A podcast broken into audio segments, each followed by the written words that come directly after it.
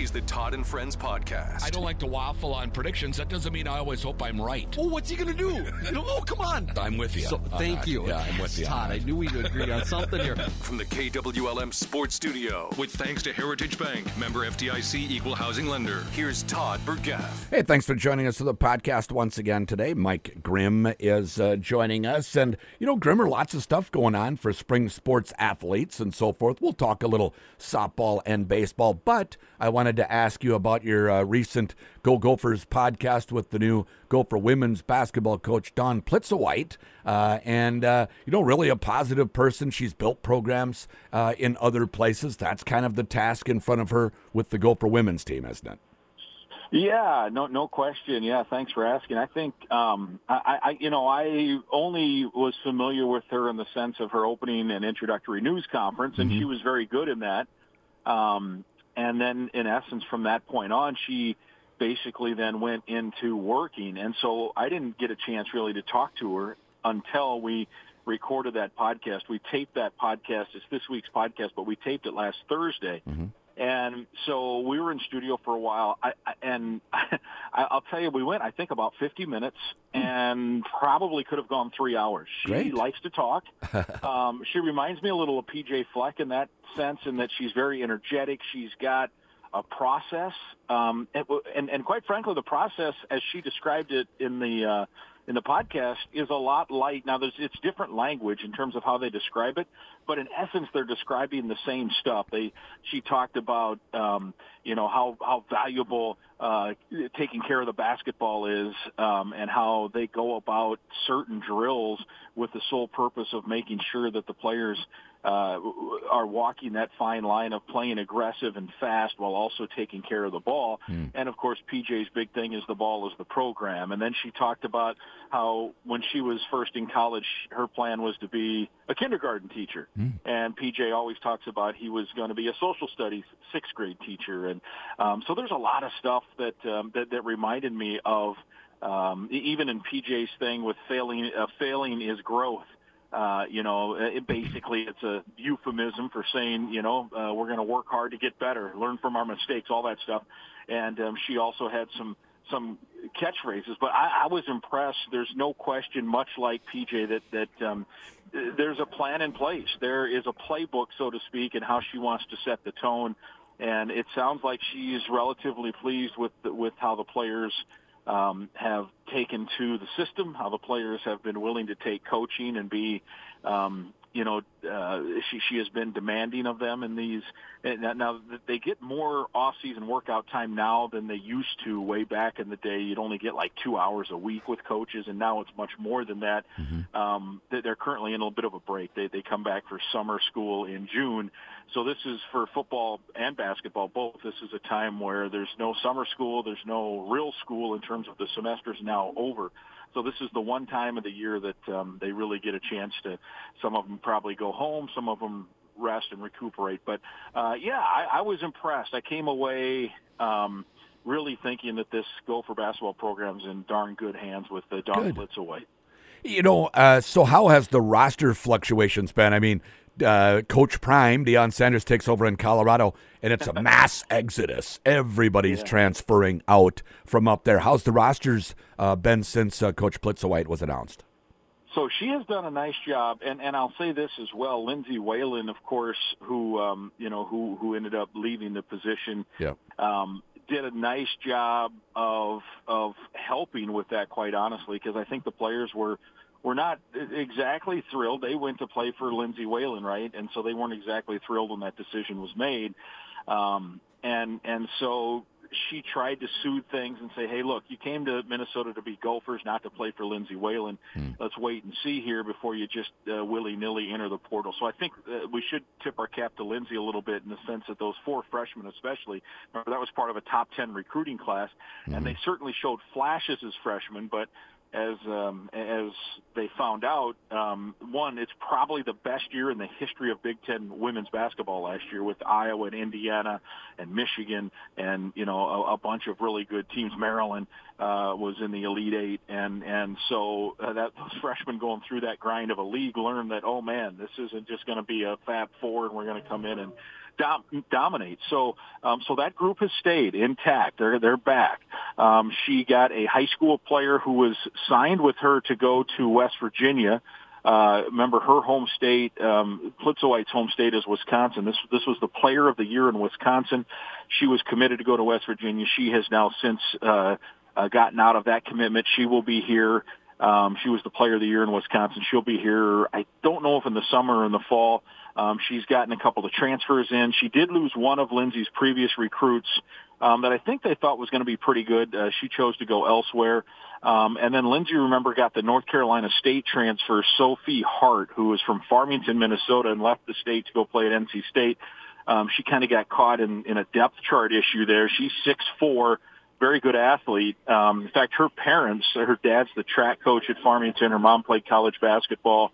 Um, and, and, uh, not, not to make it about me, which I normally do, uh, her parents, so, so, Sophie Hart's parents and I were classmates in high school. Oh. Uh, the three of us all went to the same high school together. So it's been kind of fun to follow her, and I'm, I'm thrilled that she's now a Gopher. Sure. Um, but yeah, she, um, uh, so she's going to be a factor, I think. Six foot four, can move, good athlete. Um, and we'll see them, uh, where it goes. Uh, obviously, Uh, the, the, to me, the main issue, just observing from afar a little bit for the Gopher women last year, was with all those freshmen, the turnovers were just ridiculous, right? Just yeah. crazy amounts of turnovers. I, I don't remember what the final stat was, but there were multiple games they had over twenty turnovers, and it's yeah. really hard to uh, to do that. And so within the podcast, uh, Plitzuweit talks about all of these drills they do to try to uh, limit turnovers, um And and she says that um, wherever she's been, her teams have not turned the ball over a lot. So um, that certainly will be the hope. The, the one, just freshmen going to sophomores, just learning more. They're going to get better in taking care of the ball. But two, um, just in terms of practice habits and um, where you should be on the floor and how you receive a pass. She went into a lot of detail there, which I thought was pretty interesting. I, I was happy, you know, you referenced the player of the year in Wisconsin that uh, she brought over, uh, A J, I think they call her. Is that who you're talking about? Ayanna Johnson? Yeah. Uh, I, yeah. I'm thrilled to see the Wisconsin player of the year coming to Minnesota because too frequently it's kind of been the other way. So maybe that yeah. turns that trend around. Yeah, exactly. And and there, there's actually two Wisconsin natives who, who she has gotten to play. Um, and, and, I, and I don't have it in front of me. I'm trying to think. Actually, I think... I, Ayanna Johnson is not who I was referencing. Oh. She is also a transfer player, but I think there's a player of the year.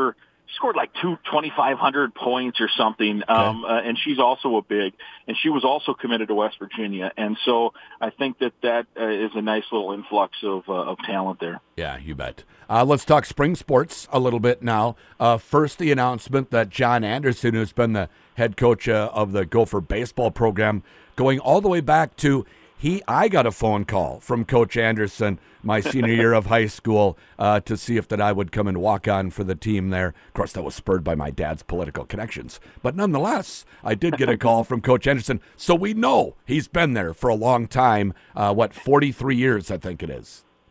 Yeah, he's in his forty-second. Next year will be his forty-third, and and um, I think they, they had had discussions. And, and you know, it's it's such a uh, what have you done for me lately world. Uh, I it doesn't seem like it was that long ago, but it has been five years ago now that this team in twenty eighteen was in the Super Regional, uh, trying to play for a trip to the College Baseball World Series. I remember flying out with the team to to Oregon State. Uh, they were the ranked number one, and Minnesota beat U C L A um, on uh, at Minnesota. They were they won the Big Ten title. They won the Big Ten tournament.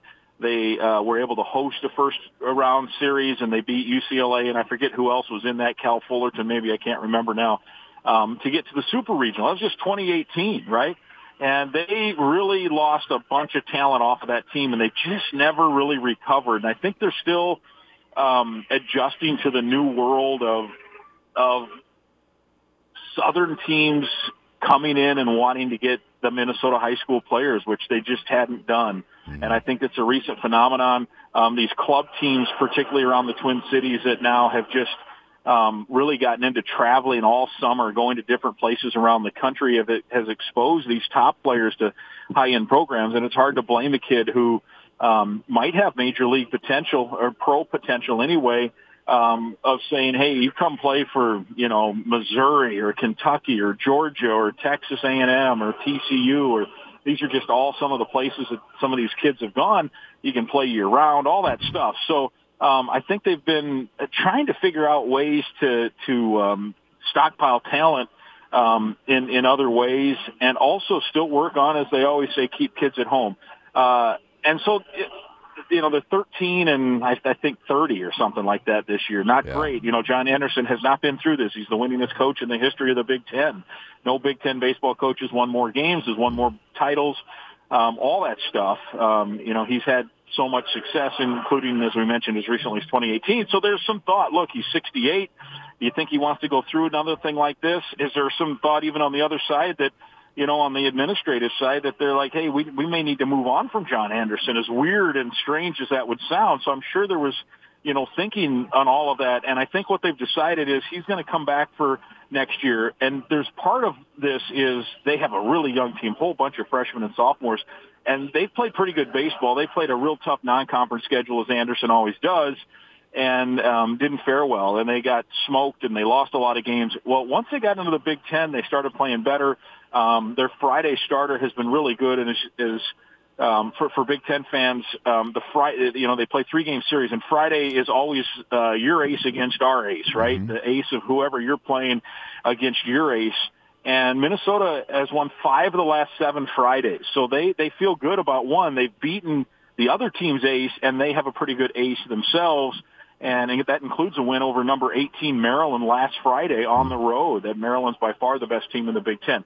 And they've got uh, a guy who maybe could be freshman of the year in the Big Ten at first base. He's also done some catching. And so I think they're they're thinking, look, they, they have won uh, enough games to show that they're capable, um, they're young, and let's give John Anderson another year to see this young group through, to see what happens next year.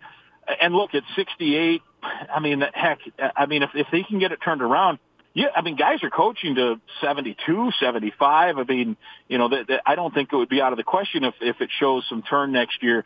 Um, I do think that if they struggle again next year, then then all bets are off. Um, probably for both sides. I think John might just say, hey, man, this yeah. is, you know, it, it might be time for somebody else. But I, I, I actually, the way that they have played the last eight weeks, I really feel like there, there's something there. Like, like, the, like the Big Ten next year is going to be um, surprised. They're going to say, "Oh, Minnesota, you know, yeah, this is what how Minnesota's played all those previous years, and they're back." And then they, they have some uh, talented recruits coming in.